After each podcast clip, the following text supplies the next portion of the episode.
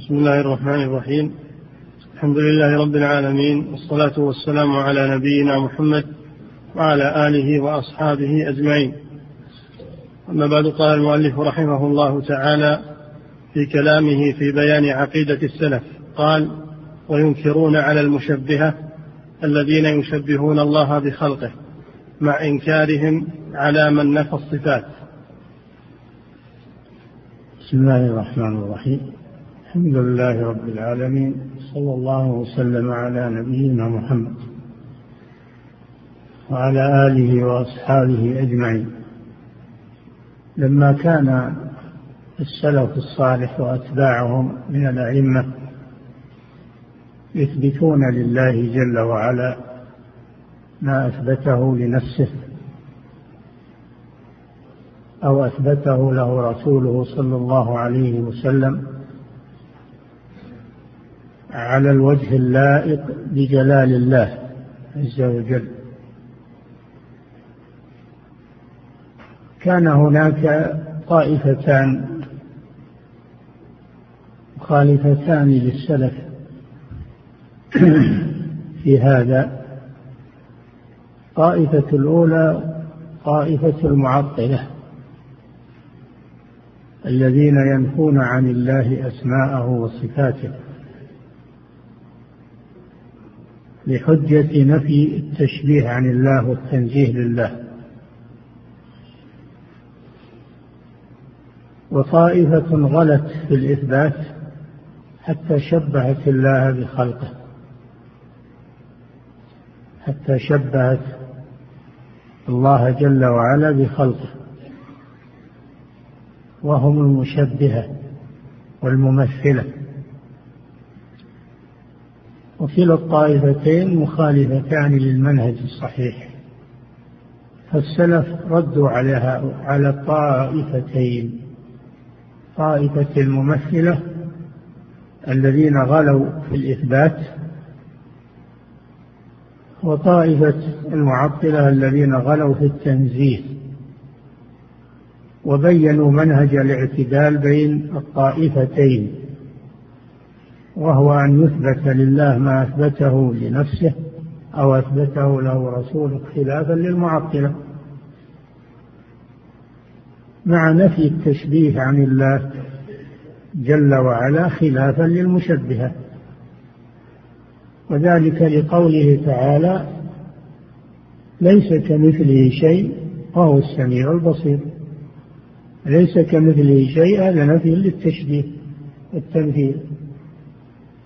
قوله وهو السميع البصير هذا رد على المعطلة. الذين نفوا السمع والبصر وسائر الأسماء والصفات. فأهل السنة والجماعة يردون على الطائفتين الغاليتين الغالية في التنزيه والغالية في الإثبات ويدعون إلى الاعتدال وموافقة الكتاب والسنة. هذا هو المنهج السليم والصراط المستقيم. في هذا وفي غيره. نعم. وينكرون على المشبهة الذين يشبهون الله بخلقه مع إنكارهم على من نفى الصفات. على الطائفتين النفاة هم المعطلة. والذين يشبهون الله بخلقه هم الممثلة. نعم. كقول نعيم بن, حم ابن حماد الخزاعي شيخ البخاري. من شبه الله بخلقه فقد كفر ومن جحد ما وصف الله به نفسه فقد كفر وليس ما وصف الله به نفسه ولا رسوله تشبيه ولا رسوله تشبيها. هذا قول نعيم بن حماد الخزاعي المروزي. وهو شيخ الإمام البخاري في العقيدة. شيخه في العقيدة. أخذ عنه ذلك. قال رحمه الله من شبه خلق من شبه الله بخلقه فقد كفر. لأنه يثبت يثبت لله ما نفاه عن نفسه وهو التشبيه. هذا كفر بالله عز وجل. من شبه الله بخلقه فقد كفر بالله عز وجل. ومن نفى عن الله ما وصف به نفسه فقد كفر لأنه أيضا مكذب لله عز وجل. الله يثبت لنفسه. هذه الأسماء الصفات وهذا ينفيها هذه محادة لله عز وجل وهذا كفر. وأما الوسط فليس ما سمى الله ووصف به نفسه تشبيها. ليس في ذلك تشبيه هذا هو المنهج المعتدل الصراط المستقيم. ليس فيما أثبت الله لنفسه أو أثبته له رسوله تشبيه كما يظنه المعطل.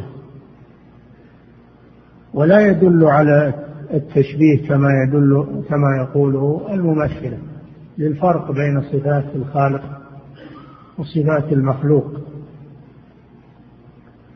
كلا الطائفتين لم تقدر الله حق قدره بل قاسوه بخلقه تعالى الله عن ذلك. قاسوه بعقولهم حكموا عقولهم فضلوا وأضلوا. وهذه نتيجة من اعتمد على عقله أو اعتمد على أهل الضلال وأخذ عنهم عقيدته. يقع في مثل ما وقع فيه هؤلاء إما مبتدئا وإما مقلدا. وكلا الأمرين لا يجوز. الواجب على المسلم أن يتبع أهل الحق وأهل الاستقامة من الصحابة والتابعين والقرون المفضلة والأئمة الذين جاءوا من بعدهم أئمة أهل الحديث وأهل الاستقامة ويسير على منهجهم. ولا يلتفت عنه يمنة ولا يسرة إلى أقوال من خالفه مهما تزيى بالعلم و وتفنن في المعلومات فإنه ليس العبرة بكثرة العلم. اليهود والنصارى عندهم علم ولكن العبرة بالاستقامة. العبرة بالاستقامة على العلم ولزوم المنهج السليم. وإلا فكم من عالم وهو ضال. كما قال صلى الله عليه وسلم وإنما أخاف على أمتي الأئمة المضلين. الله جل وعلا يقول اهدنا الصراط المستقيم. صراط الذين أنعمت عليهم غير المغضوب عليهم. المغضوب عليهم هم الذين عندهم علم ولم يعملوا به كاليهود. ولا الضالين وهم الذين يعملون على غير علم. على جهل وضلال وتعالم. وهم النصارى وفي مقدمتهم النصارى. وكل من عبد الله من أهل البدع والخرافات على غير دليل من الكتاب والسنة فإنه من الضالين. ومن لم يعمل بعلمه فهو من المغضوب عليهم. ومن عمل بعلمه فهو من الذين أنعم الله عليهم. نعم. وكانوا إذا رأوا الرجل قد أغرق في نفي التشبيه من غير إثبات الصفات قالوا جهمي معطل. إذا رأوا الرجل هو نفي التشبيه لا مطلوب. الله نفاه عن نفسه ليس كمثله شيء. لكن الغلو في نفي التشبيه الغلو الزيادة في نفي التشبيه حتى ينفي عن الله أسماءه وصفاته هذا الجهمي هذا مذهب الجهمية مذهبهم الغلو في التنزيه. وإنما ظلوا بسبب هذا بسبب غلوهم في التنزيه. إلى أن أخرجوا إلى أن عطلوا أسماء الله وصفاته بحجة أن هذا من التنزيه لله عز وجل. الله وصف نفسه بذلك. وأنت تقول لا هذا لا يليق بك يا الله أنا أنزهك عن هذا؟ هل أنت أعلم بالله من الله جل وعلا؟ الكتاب والسنة مملوءان من أسماء الله وصفاته وهؤلاء ينفونها. إذا القرآن باطل والسنة باطلة على زعم هؤلاء. نسأل الله العافية. نعم. وكانوا إذا رأوا الرجل قد أغرق في نفي التشبيه من غير إثبات الصفات قالوا جهمي معطل وهذا كثير جدا في كلامهم. نعم كل من بالغ في التنزيه حتى نفى الأسماء والصفات فإنه جهمي معطل نعم. فإن الجهمية والمعتزلة إلى اليوم يسمون من أثبت شيئا من الصفات مشبها كذبا. نعم. الجهمية هم أتباع الجهم بن صفوان. هم أتباع الجهم بن صفوان. سموا بالجهمية نسبة إليه. ومذهبه نفي الأسماء والصفات عن الله جل وعلا. وهو أخذه عن الجعد بن درهم. عن الجعد بن درهم. والجعد بن درهم نقله عن طالوت اليهودي وطالوت نقله عن لبيد بن الأعصم الذي سحر النبي صلى الله عليه وسلم. فمذهب الجهمية منحدر عن اليهود فهم تلاميذ اليهود في هذا. هؤلاء هم الجهمية. وأما المعتزلة فهم أتباع واصل بن عطاء الغزال الذي اعتزل مجلس الحسن البصري إمام التابعين رحمه الله لما سئل الحسن البصري عن مرتكب الكبيرة هل هو كافر؟ قال لا هو مؤمن ناقص الإيمان مؤمن ناقص الإيمان فقام هذا الرجل واصل بن عطا من الحلقة وقال أما أنا فأقول ليس بمؤمن وليس بكافر. هو في المنزلة بين المنزلتين فأحدثوا هذه الفرية وهي المنزلة بين المنزلتين وهي, أصل من أصولهم منزلة بين المنزلتين. وهو أن يكون مرتكب الكبيرة التي دون الشرك ليس بكافر ولا مؤمن. وليس في الدنيا إنسان ليس بكافر ولا مؤمن. اللهم إلا المجانين الذين ليس لهم عقول. لا بد أن يكون الإنسان إما كافر وإما مؤمن. وقد يكون مؤمنا كامل الإيمان وقد يكون مؤمنا ناقص الإيمان. المهم أنه مؤمن. هو الذي خلقكم فمنكم كافر ومنكم مؤمن. هذه منزلة اخترعوها هم ما له وجود في الإسلام. فلذلك سموا بالمعتزلة. هذا من ناحية مرتكب الكبيرة. أما مذهبهم في الأسماء والصفات فقد أخذوه عن الجهمية.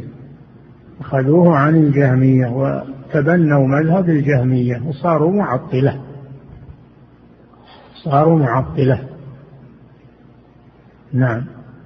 فإن الجهمية والمعتزلة إلى اليوم يسمون من أثبت شيئا من الصفات مشبها كذبا منهم وافتراء. بناء على أن إثبات الأسماء والصفات يقتضي التشبيه في رأيهم. فمن أثبت الأسماء والصفات فهو مشبه على قاعدتهم الباطلة. والله جل وعلا أثبت والرسول أثبت الأسماء والصفات. هل الرسول مشبه؟ هل الرسول صلى الله عليه وسلم مشبه وهو قد أثبت لربه الأسماء والصفات؟ نعم. حتى إن منهم من غلا ورمى الأنبياء صلوات الله وسلامه عليه بذلك. نعم. منهم من غلا في, في الإنكار حتى رمى الأنبياء بذلك بالتشبيه لأن الأنبياء جاءوا بإثبات الأسماء والصفات قالوا إذا هم مشبهة. وصفوا الأنبياء بأنهم مشبهة. وهل بعد هذا الكفر كفر؟ نعم. حتى إن من حتى إن منهم من غلا ورمى الأنبياء صلوات الله وسلامه عليهم بذلك حتى قال ثمامة ابن أشرس من رؤساء الجهمية ثلاثة من الأنبياء مشبهة. موسى حيث قال إن هي إلا فتنتك. وعيسى حيث قال تعلم ما في نفسي ولا أعلم ما في نفسك. ومحمد حيث قال ينزل ربنا. نعم. فهؤلاء الأنبياء الثلاثة عند ثمامة بن الأشرس مشبهة. موسى حيث قال إن هي إلا فتنتك تضل بها من تشاء وتهدي من تشاء. وعندهم أن الإنسان لا يهتدي بنفسه عندهم أن الإنسان يهتدي بنفسه ويفعل ويخلق فعل نفسه مستقلا عن الله جل وعلا. وليس لله دخل في هدايته أو إضلاله لأنهم ينفون القدر لأنهم ينفون القضاء والقدر. فموسى عليه السلام عندهم أنه مشبه. هذا موسى. ونعم.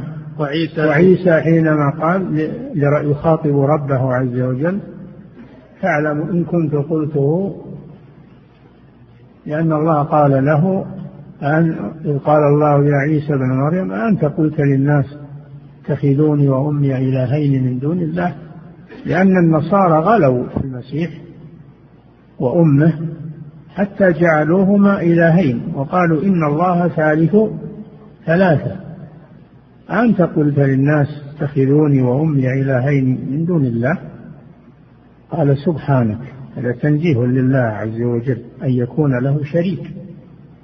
ما يكون لي أن أقول ما ليس لي بحق الألوهية حق لله جل وعلا ليست حقا لغيره. ثم قال إن كنت قلته فقد علمته. تعلم ما في نفسي ولا أعلم ما في نفسك. فأثبت لله العلم. وهم عندهم أن إثبات العلم وسائر الأسماء والصفات أنه تشبيه. إذا فعيسى مشبه لأنه أثبت لربه العلم المحيط الذي يعلم ما في النفوس وما في الضمائر والقلوب. نعم. ومحمد حيث قال ينزل ربنا. ومحمد عليه الصلاة والسلام حيث قال ينزل ربنا كل ليلة إلى سماء الدنيا وهم ينفون النزول وأفعال الله جل وعلا. ينفون هذا وينفون العلو. ينفون العلو لأن النزول يدل على العلو. وينفون أفعال الله لأن النزول فعل من أفعال الله جل وعلا اللائقة بجلاله. قالوا هذه من خصائص المخلوقين. فمحمد شبه الله بالمخلوقين. هذا وجه قولهم قبحهم الله. وكفى بهذا شناعة في الكفر والضلال والعياذ بالله. نعم. وحتى أن جل المعتزلة تدخل عامة الأئمة مثل مالك وأصحابه والثوري وأصحابه والأوزاعي وأصحابه والشافعي وأصحابه وأحمد وأصحابه وإسحاق بن راهوية وأبي عبيد وغيرهم في قسم المشبهة. نعم. هم يسمون كل من أثبت الأسماء والصفات مشبه بناء على مذهبهم أن هذه الأسماء والصفات تقتضي التشبيه فمن أثبتها فهو مشبه.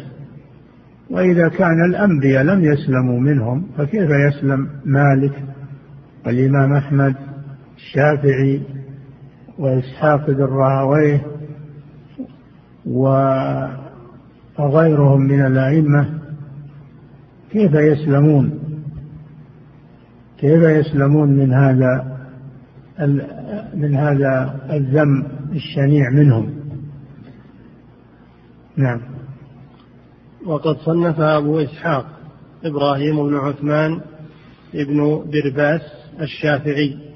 جزءا جزءا أسماه تنزيه الشريعة عن الألقاب الشنيعة وذكر فيه كلام السلف وغيرهم في معاني هذه الألقاب. وذكر أن أهل البدع كل صنف منهم يلقب أهل السنة بلقب افتراه. نعم. أهل البدع المحدثة سواء البدع في العقيدة كالشرك بالله ونفي الأسماء والصفات وغير ذلك هذه بدع في العقيدة. أو البدع في العبادات كإحداث عبادة لم يأتي عليها دليل من الكتاب والسنة كل من خالف هؤلاء المبتدعة فإنهم يلقبونه بألقاب شنيعة ينفرون الناس عنه. وهذه عادة أهل أهل الباطل في كل زمان ومكان. يلقبون أهل الحق بألقاب شنيعة لينفروا عنهم. لينفروا عنهم الناس. ولئلا يؤخذ عنهم العلم. من أجل أن يصرفوا الناس إليهم هم. يسممون أفكارهم. ويغسلون أدمغتهم. هذه طريقة أهل الباطل قديما وحديثا في زماننا هذا. نعم. وذكر أن أهل البدع كل صيف منهم يلقب أهل السنة بلقب افتراه يزعم أنه صحيح على رأيه الفاسد. افتراه يعني كذب, كذب من كذبه وافترائه وإلا فلا أصل لهذه الألقاب. لا أصل لهذه الألقاب وإنما افتروها لأجل التنفير من أهل الحق تنفير من الحق وأهله. وهذا موروث عند أهل الباطل الآن يلقبون أهل الحق بألقاب أهل الحق والاستقامة والاعتدال يلقبونهم بأنهم غلاة. وأنهم متطرفون. ونعم الغلو والتطرف هذا مذموم لكن هذا الغلو والتطرف المخالف للحق الخارج الزايد عن الاستقامة. أما الاستقامة على الحق والاعتدال فيه ليس هذا تطرفا. هم يريدون أن الناس ينسلخون من الدين وينساحون ما يكفيهم الاعتدال. يريدون أن يردوا على التطرف والغلو ولكن يزيدون في هذا ويستغلون الفرصة لأنهم هم في الأصل ضائعون فيريدون أن الناس يضيعون معهم ويتركوا الدين يتركون التمسك الدين ليخلو لهم الجو وينالوا شهواتهم المحرمة وأغراضهم الباطلة لأن وجود أهل الاعتدال يمنعهم من هذه الأمور. فهم يلقبون أهل الحق بأنهم غلاة ومتطرفة. كل من تمسك بالدين فإنه متطرف وكل من تحلل من الدين فإنه منفتح ومتفتح وفاهم للوضع إلى آخر ما يقولون. وإنه متسامح يسمونه متسامح والتسامح. هذا موجود تقرؤونه في الصحف والمجلات الآن تسمعونه. هذا منحدر من ميراث من قبلهم من من خصوم أهل الحق. ويقولون عن الأمر بالمعروف والنهي عن المنكر إنه تدخل في شؤون الآخرين. حبس للحريات. يقولون كذا في الأمر بالمعروف والنهي عن المنكر. الذي هو سبب سلامة الأمة من الهلاك أنه تدخل في شؤون الناس وأنه مصادرة للحريات. يريدون الحريات في الباطل يريدون الحريات للباطل وأنه لا ينكر على الزاني والسارق وشارب الخمر ولا ينكر على آكل الربا ولا ينكر على أحد. هذا تدخل. خلوا الناس بهواهم؟ خلوا الناس بهواهم؟ لا تدخلون.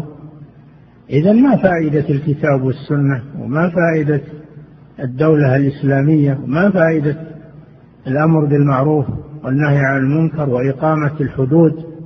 ما لها فائدة إذا هذا تدخل. خلوا الناس على ما هم عليه. يعيشون كالبهائم بل أسوأ من البهائم.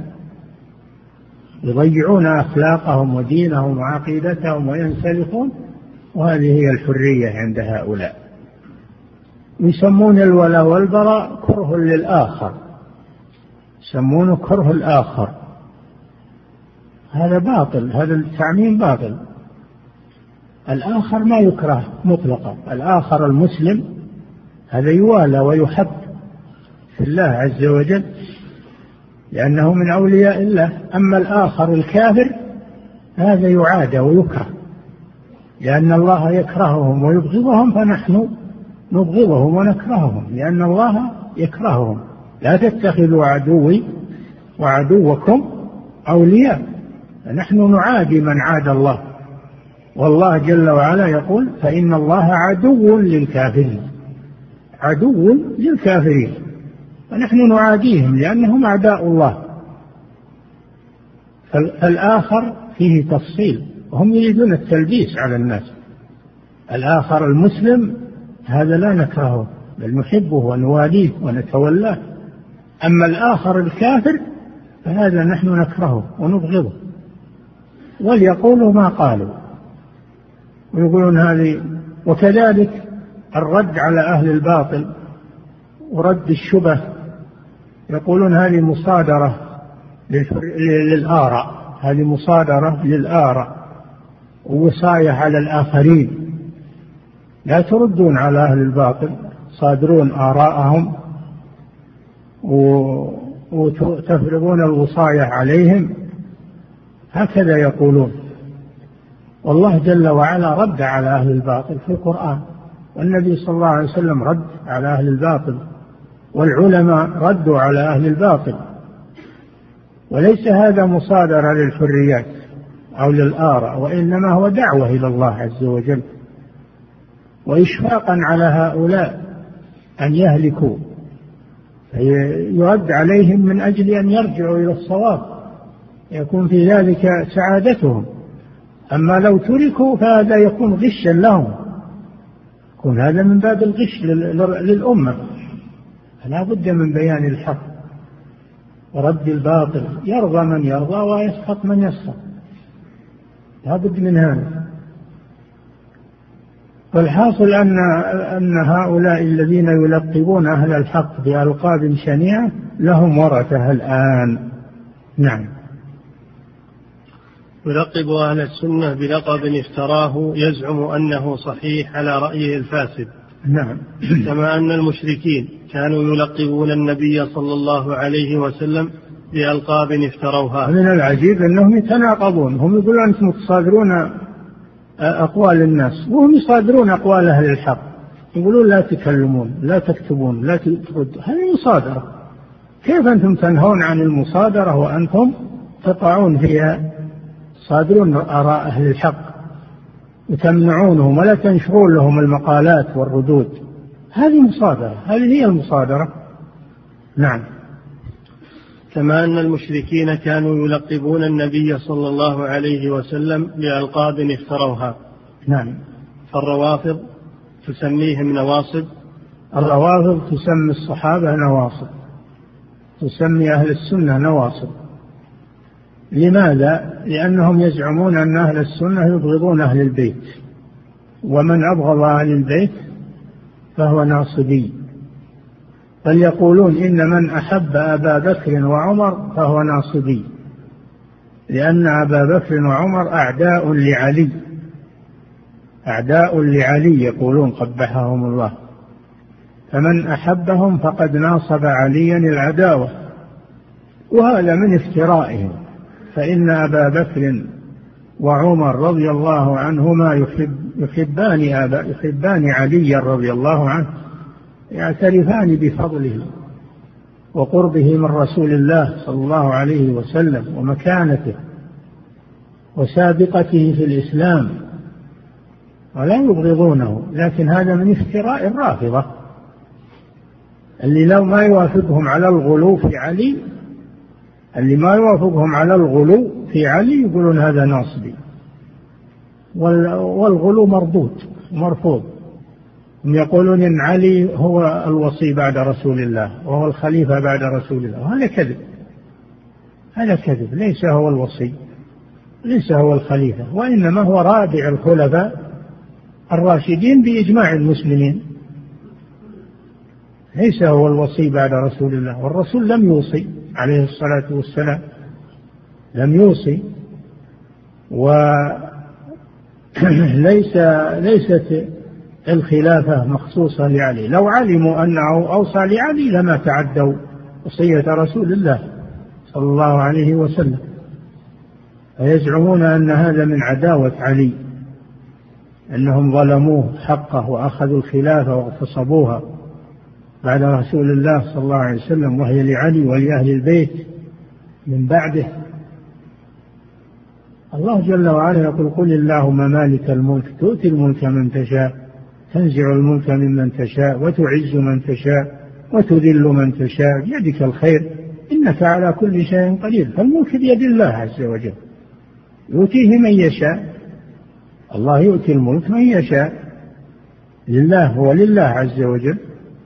والنبي صلى الله عليه وسلم لم يوصي لعلي بالخلافة ولو أوصى لم يكن الصحابة يتجاوزوا وصية رسول الله صلى الله عليه وسلم. وعلي لم يدعي هذا. لو علم علي أنه هو الوصي لما كتم هذا ولا أظهره وإلا كان كاتما للحق. فهم يطعنون في علي رضي الله عنه أنه كان كاتما للحق وأنه لم يبين الحق. هذا معناه طعن في علي رضي الله عنه. نعم. والقدرية يسمونهم مجبرة. القدرية المراد بهم نفاة القدر وهم المعتزلة الذين يقولون لا قدر وإنما العبد يخلق فعل نفسه ويضل بنفسه ويهتدي بنفسه بدون أن يكون هناك قضاء وقدر كما يقولون. ويسمون من يثبت القضاء والقدر بأنه مجبر لأنه يزعم أن الله أجبر العبد. على الكفر أو على الإيمان. هكذا يقولون. يسمون أهل السنة مجبرة لأنهم يثبتون القدر. ومن أثبت القدر عندهم فهو مجبر. تعالى الله عن ذلك. نعم. والمرجئة يسمونهم شكاكا. المرجئة اللي يقولون أن الإيمان لا يزيد ولا ينقص وإنما هو شيء واحد وهو في القلب ولا تدخل فيه الأعمال. ما تدخل فيه الأعمال ولا الأقوال. وبعضهم يقول تدخل فيه الأقوال لكن ما تدخل فيه الأعمال. ولا يزيد ولا ينقص وهو في القلب. يسمون أهل السنة والجماعة الذين يقولون أن الإيمان يزيد وينقص وأن الإنسان لا يزكي نفسه. ألا يقول أنا مؤمن يزكي نفسه؟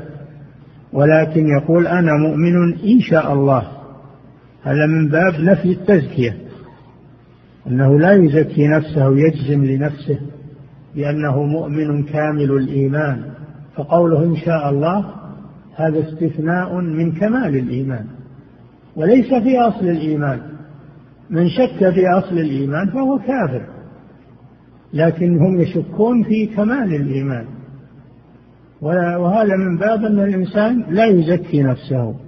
فلذلك قالوا أن أهل السنة والجماعة شكاكا في الإيمان بناء على فهمهم وعلى مذهبهم. نعم. والجهمية تسميهم مشبهة. الجهمية أتباع الجهم بن صفوان. نسبت إليه الجهمية وإن كان أصل المذهب للجعد بن درهم. لكن لما أظهره لأن الجعد بن درهم قتل. قتله الأمير خالد بن عبد الله القسري. لما أظهر الكفر نزل وقتله أمام الناس.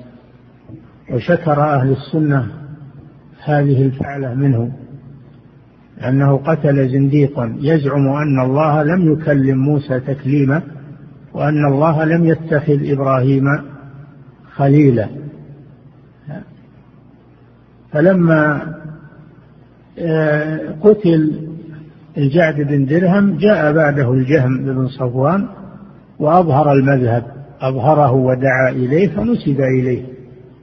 نسب إليه لأنه هو الذي أظهره ودعا إليه وتبناه. نسب إليه مذهب الجهمية وهو نفي الأسماء والصفات عن الله جل وعلا. فيسمون من أثبت الأسماء والصفات لأنه مشبه. يقولون لأن هذه الأسماء والصفات توجد في المخلوقين. فلو أثبتناها شبهنا الله بخلقه. ولا يفرقون بين صفات الخالق وصفات المخلوق.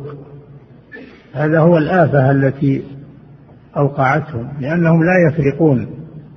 بين الله وخلقه ولا بين أسماء الله وصفاته وأسماء وصفات المخلوقين فهم وقعوا في هذه المهلكة والعياذ بالله. ويسمون من خالفهم مشبها بناء على فهمهم أن إثبات الأسماء والصفات يقتضي التشبيه وهو لا يقتضي التشبيه في الحقيقة. نعم.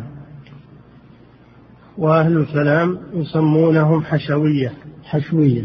يسمونهم حشوية. أهل الكلام وهم أهل علم الكلام والجدل والمنطق الذين يتخذون علم المنطق وعلم الكلام براهين عقلية يقينية ويسمون أدلة الكتاب والسنة ظنية يسمونها ظنية لا تفيد اليقين. يسمون أهل السنة والجماعة الذين يعتمدون على الكتاب والسنة ولا يعتمدون على العقليات يسمونهم حشوية. والحشو هو الشيء الذي لا فائدة فيه. فعندهم أن أهل السنة والجماعة لا فائدة فيهم لأنهم يعتمدون على أدلة ظنية ويتركون الأدلة اليقينية عندهم. فهم حشوية من هذا بهذا الاعتبار عندهم. نعم. والحشو هو الشيء الذي لا فائدة فيه. حشو الوجود. نعم. وأهل الكلام يسمونهم حشوية ونوابت. نوابت يعني صغار صغار العقول. نابتة يعني شيء صغير. فهم يصفون أهل السنة بأنهم صغار. و وأنهم صغار العقول حيث إنهم لم يأخذوا بعلم المنطق وعلم الكلام والبراهين العقلية عندهم. نعم. وغثاء. غثاء معروف. الغثاء هو الشيء الذي يعلو فوق السيل وفوق الماء لا فائدة فيه. أما الزبد فيذهب جفاء هو الذي لا فائدة فيه. ويقولون أهل السنة غثاء. مثل قولهم حشو, لا فائدة فيهم. نعم. وغثرا. غثرا يعني لا عقول لهم. لا عقول لهم. جمع أغثر وهو الذي وهو ضعيف العقل. نعم. إلى أمثال ذلك. إلى أمثال هذه الألقاب الشنيعة التي يلقبون بها أهل الحق لينفروا من الحق وأهله. وكما ذكرنا لكم أن هذا موجود الآن ومتطور في وقتنا هذا. فورثتهم يمشون على نهجهم ويتنقصون أهل الخير وأهل العلم وأهل الإيمان يتنقصونهم ويصفونهم بالأوصاف التي لا تخفاكم. نعم. كما كانت قريش تسمي النبي صلى الله عليه وسلم تارة مجنونا وتارة شاعرا وتارة كاهنا وتارة مفتريا. إذا كان الرسول صلى الله عليه وسلم لم يسلم من سلف هؤلاء فكيف يسلم من جاء بعده؟ فالمشركون وصفوا رسول الله صلى الله عليه وسلم بأنه مجنون. والمجنون هو الذي مسه الجن وخالطوه فصار يهدي بما لا يعقل. يصفون الرسول بأنه مجنون وأن هذا الذي يقوله ويدعو إليه هذا هذيان مثل هذيان المجنون. هذا يقولونه في أكمل الخلق صلى الله عليه وسلم. نعم يعني ويكونون هم العقلاء يعبدون الأوثان والأصنام و ويعبدون الأشجار والأحجار والقبور وتصير عقولهم كاملة. والرسول يدعو إلى التوحيد الله عز وجل وعبادته ويصير مجنون. هذا من انتكاس الفطر. أيهما المجنون؟ المجنون هو الذي يعبد غير الله عز وجل. هذا هو المجنون في الحقيقة. لكن هم يلصقون أوصافهم على غيرهم من باب التنفيذ. ولهذا قال الله جل وعلا فذكر فما أنت بنعمة ربك بكاهن ولا مجنون. ولا مجنون. ذكر فما أنت بنعمة ربك بكاهن ولا مجنون. فستبصر ويبصرون بأيكم المفتون. المفتون هو المجنون. سيتبين فيما بعد أيكم المجنون حقيقة. وقد تبين هذا والحمد لله. نعم. تسمي النبي كما كانت قريش تسمي النبي صلى الله عليه وسلم تارة مجنونا وتارة شاعرا. تارة شاعرا. إن القرآن اللي جاء به الرسول هذا شعر يقولون. هذا شعر. مثل شعر زهير وامرئ القيس والنابغة.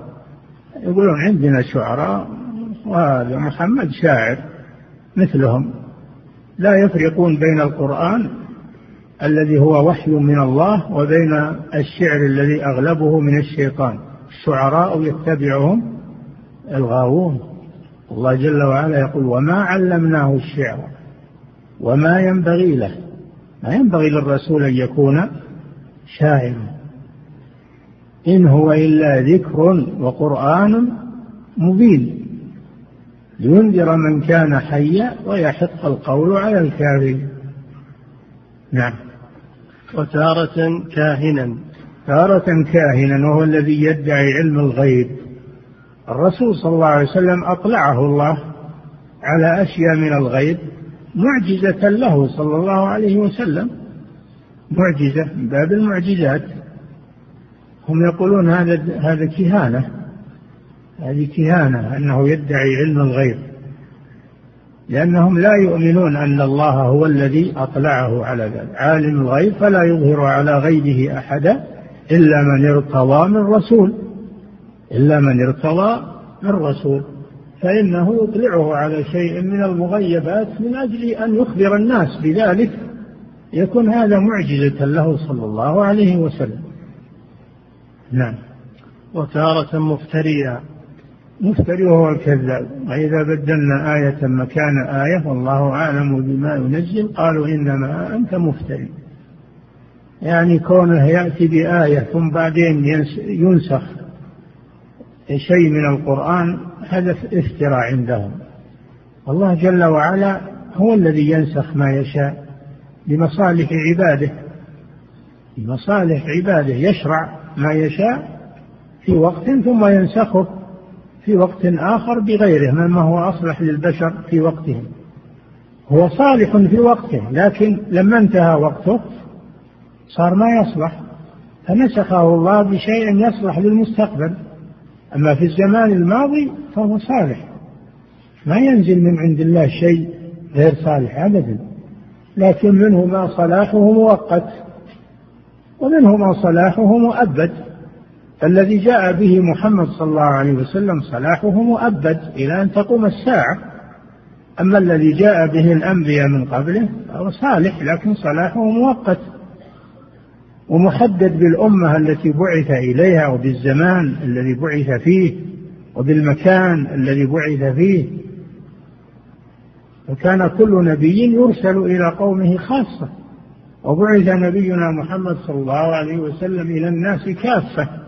إلى أن تقوم الساعة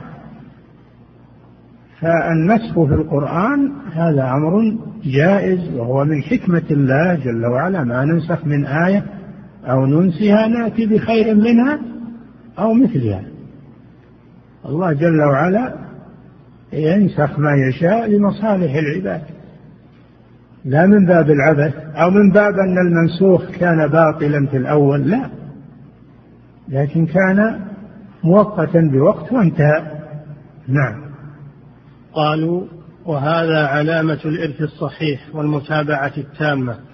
كونهم يلقبون أهل السنة بهذه الألقاب وسلفهم لقبوا الرسول بهذه الألقاب هذا دليل على الميراث أن هؤلاء ورثوا هذا عن الكفار وأن أهل السنة ورثوا هذا عن الرسول صلى الله عليه وسلم.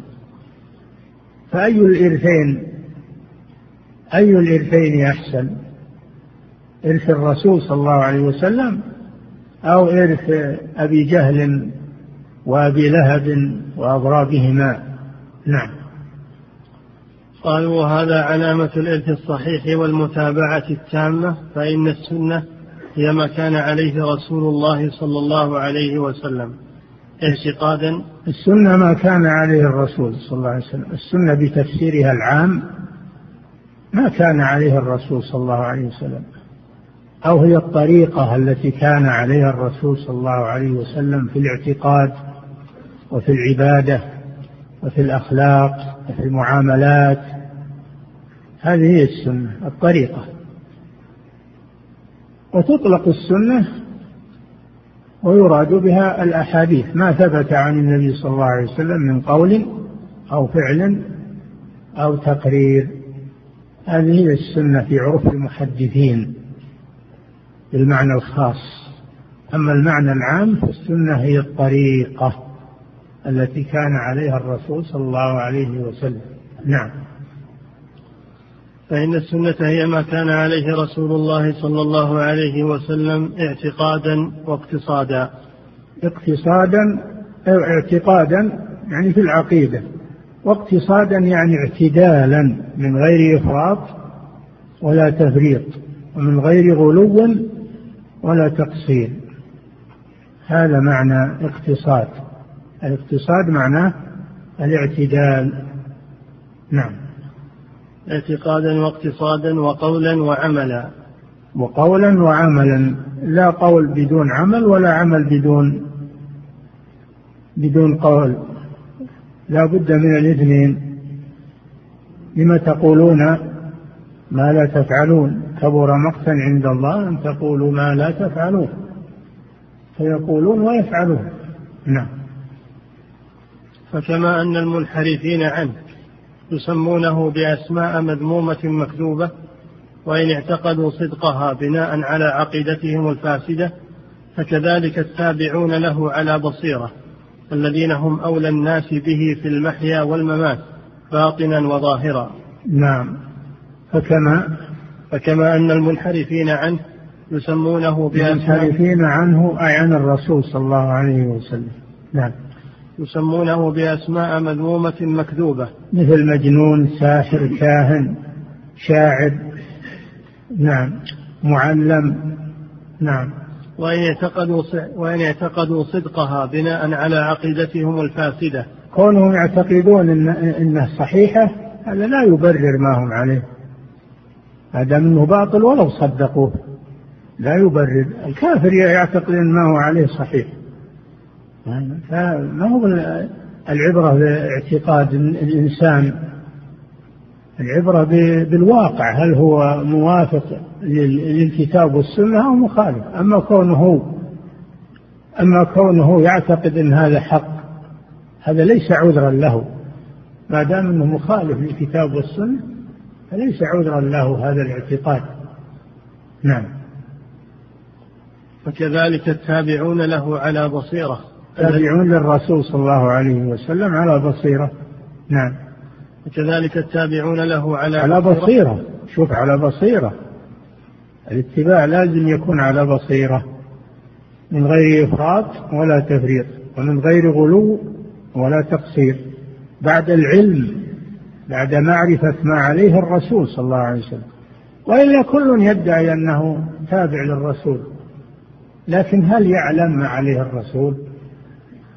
لا بد يعلم ما عليه الرسول أولا ثم يعتدل ويستقيم عليه من غير إفراط ولا تفريط هذا هو الإحسان والذين اتبعوهم بإحسان. بلى من أسلم وجهه لله وهو محسن محسن في الإصابة والاقتداء والاتباع من غير إفراط ولا تفريط ولا يكون هذا إلا بعد العلم. نعم. وكذلك التابعون له على بصيرة الذين هم أولى الناس به. أولى الناس بالرسول صلى الله عليه وسلم هم أتباعه على بصيرة. هم أولى الناس به. نعم. الذين هم أولى الناس به في المحيا والممات نعم في الحياة الدنيا وفي الآخرة. هم أولى الناس بالرسول صلى الله عليه وسلم في الحياة الدنيا وفي الآخرة. في الحياة الدنيا يسيرون على منهجه.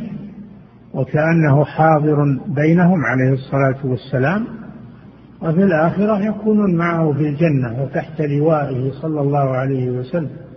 نعم. في المحيا والممات باطنا وظاهرا. باطنا وظاهرا. ما يكفي أن يكون معه في الباطن وفي الظاهر على خلافه أو العكس يكون في الظاهر على موافقته وفي الباطن على مخالفته. لازم من الأمرين. باطنا وظاهرا. نعم. أما الذين وافقوه ببواطنهم وعجزوا عن إقامة الظواهر والذين وافقوه بظواهرهم وعجزوا عن تحقيق البواطن أو الذين وافقوه ظاهرا وباطنا بحسب الإمكان. نعم فيه فيه أحد عنده تقصير عنده استقامة في الظاهر. ولكن عنده عجز في الباطن أو العكس عنده استقامة في الباطن وعجز في الظاهر. العاجز لا يؤاخذ لا يكلف الله نفسا إلا وسعها. لا نكلف نفسا إلا وسعها. فإذا أنه ترك شيء عجزا عنه أو جهلا به فإن أو نسيانا فإنه لا يؤاخذ. وأما من استقام في الظاهر والباطن حسب الإمكان شوف حسب الإمكان. وإلا الكمال ما هو حاصل. الكمال تماما لا يحصل هذا. الإنسان عرضة للنقص دائما وأبدا. لكن حسب الإمكان الذين آمنوا وعملوا الصالحات لا نكلف نفسا إلا وسعها. أولئك أصحاب الجنة هم فيها خالدون. نعم. فلا بد للمنحرفين عن سنته أن يعتقدوا فيهم نقصا يذمونهم به. نعم لا بد للمنحرفين عن سنة الرسول أن يعتقدوا في المستقيمين على سنته نقصا يعيبونهم به حسب فهمهم حسب فهمهم وعقولهم. وهذا لا يضر أهل الحق أبدا ولا يزهدهم في الحق. فالإنسان إذا كان على حق لا يلتفت. إلى أقوال الناس. أبدا. ما دام أنه على حق. هو ما يلتفت إلى أقوال الناس. نعم. أما إذا كان ما هو على حق فإنه يرجع إلى الصواب. نعم. فلا بد للمنحرفين عن سنته أن يعتقدوا فيهم نقصا يذمونهم به ويسمونهم بأسماء مكذوبة. نعم. ويسمونهم بأسماء مكذوبة. وهذا حتى في الغلاة المستقيمين الآن هم هم غلاة هم على استقامة في الأول يحبون الخير لكن غلوا. غلوا ووصلوا إلى حد التطرف. هم يعيرون أهل الاستقامة والاعتدال لأنهم متساهلون وأنهم ممالئون للسلاطين إلى غير ذلك. هذا لا يضر أهل الاعتدال. أن يسبهم أهل الغلو أو أن يسبهم أهل الانحلال لأنهم يرضون الله عز وجل ولا يرضون الناس يخشون الله ولا يخشون الناس. فلا يضرهم إن الغلاة والمتطرفون يذمونهم ويصفونهم بأنهم عملاء وليسوا علماء وأنهم وأنهم يدارون السلاطين وأنهم علماء مناصب ووظائف وانهم وانهم هذا يقولها أهل الغلو والتطرف الآن. لكن هذا ما يضر أهل الخير ابدا. وكذلك العكس وهم المنحلون والمنحرفون. الذين يعيرون أهل الاستقامة بأنهم متشددون وأنهم وأنهم أهل إفراط وأهل غلو وتطرف. ما يضرهم هذا. ما يضرهم هذا أبدا. نعم. والإنسان في هذه الحياة مبتلى مبتلى. وكذلك جعلنا بعضكم لبعض وكذلك جعلنا لكل نبي عدوا من المجرمين. وجعلنا بعضكم لبعض فتنة أتصبرون؟ وكان ربك بصيرا. فالله يبتلي بعض العباد ببعض فصاحب الحق لا ينتظر إن الناس يمدحونه ويثنون عليه ويكرمونه ما ينتظر هذا. هذا إن حصل فهو من عاجل البشرى. وإلا فإنه لا يقصد هذا الشيء وإنما يقصد إرضاء الله جل وعلا. يقصد إرضاء الله ويهون عليه كل ما يصيبه في سبيل ذلك من قبل الناس يهون عليه بل يعتبره من التقرب إلى الله عز وجل. نعم. ويسمونهم بأسماء مكذوبة وإن اعتقدوا صدقها. الاعتقاد على الباطل ما ما يسوى وإن اعتقدوا أنهم أنهم صادقون هم هم مثلا أهل الغلو والتطرف اللي يصفون أهل الاعتدال بالتساهل. وإن كانوا هم يعتقدون هذا وحملهم على هذا الغيرة وشدة الغيرة لا لا يبرر ما ما فعلوه. هذا لا يبرر ما فعلوه. وهم مخطئون في هذا. نعم. كقول الرافضي من لم يبغض أبا بكر وعمر فقد أبغض عليا هذا كذب. أبو بكر وعمر وعلي والصحابة إخوة متحابون. ليس بينهم عداوة ولله الحمد. ليس بينهم عداوة بل يتولى بعضهم بعضا. هذا شيء معروف. لكن الرافضة تريد أن تفرق المسلمين. تريد أن تفرق المسلمين ولا سبيل لها إلا بالطعن في سلف هذه الأمة لأن ديننا جاء عن سلف هذه الأمة هم الواسطة بيننا وبين رسول الله صلى الله عليه وسلم فإذا طعنوا في الواسطة سهل عليهم الطعن في الدين فطعنوا في أفضل الصحابة وهما أبو بكر وعمر رضي الله عنه قالوا إنهما عدوان لعلي بن أبي طالب رضي الله عنه. وهذا من الكذب والافتراء. وإن كانوا صادقين فليثبتوا هذا. يثبتوا هذا بالدليل الصحيح ما هو بالهوى والأكاذيب والأراجيف. نعم. ولكن الحمد لله الشيعة ليس عندهم إلا الكذب. ليس عندهم إلا الكذب على ما يقولون وما يفعلون. ليس عندهم دليل صحيح. نعم. كقول الرافضي من لم يبغض أبا بكر وعمر فقد أبغض عليا. هذا كذب. هذا كذب. نعم. لأنه لا ولاية لعلي إلا بالبراءة منهما. وهذا كذب. بل الذي يعادي أبا بكر وعمر لا ينفعه حب علي لأنه أبغض المفضول وأحب لأنه أحب المفضول وأبغض الفاضل وهو أبو بكر وعمر. هذا من الكذب. نعم. ثم يجعل من أحب أبا بكر وعمر ناصبيا.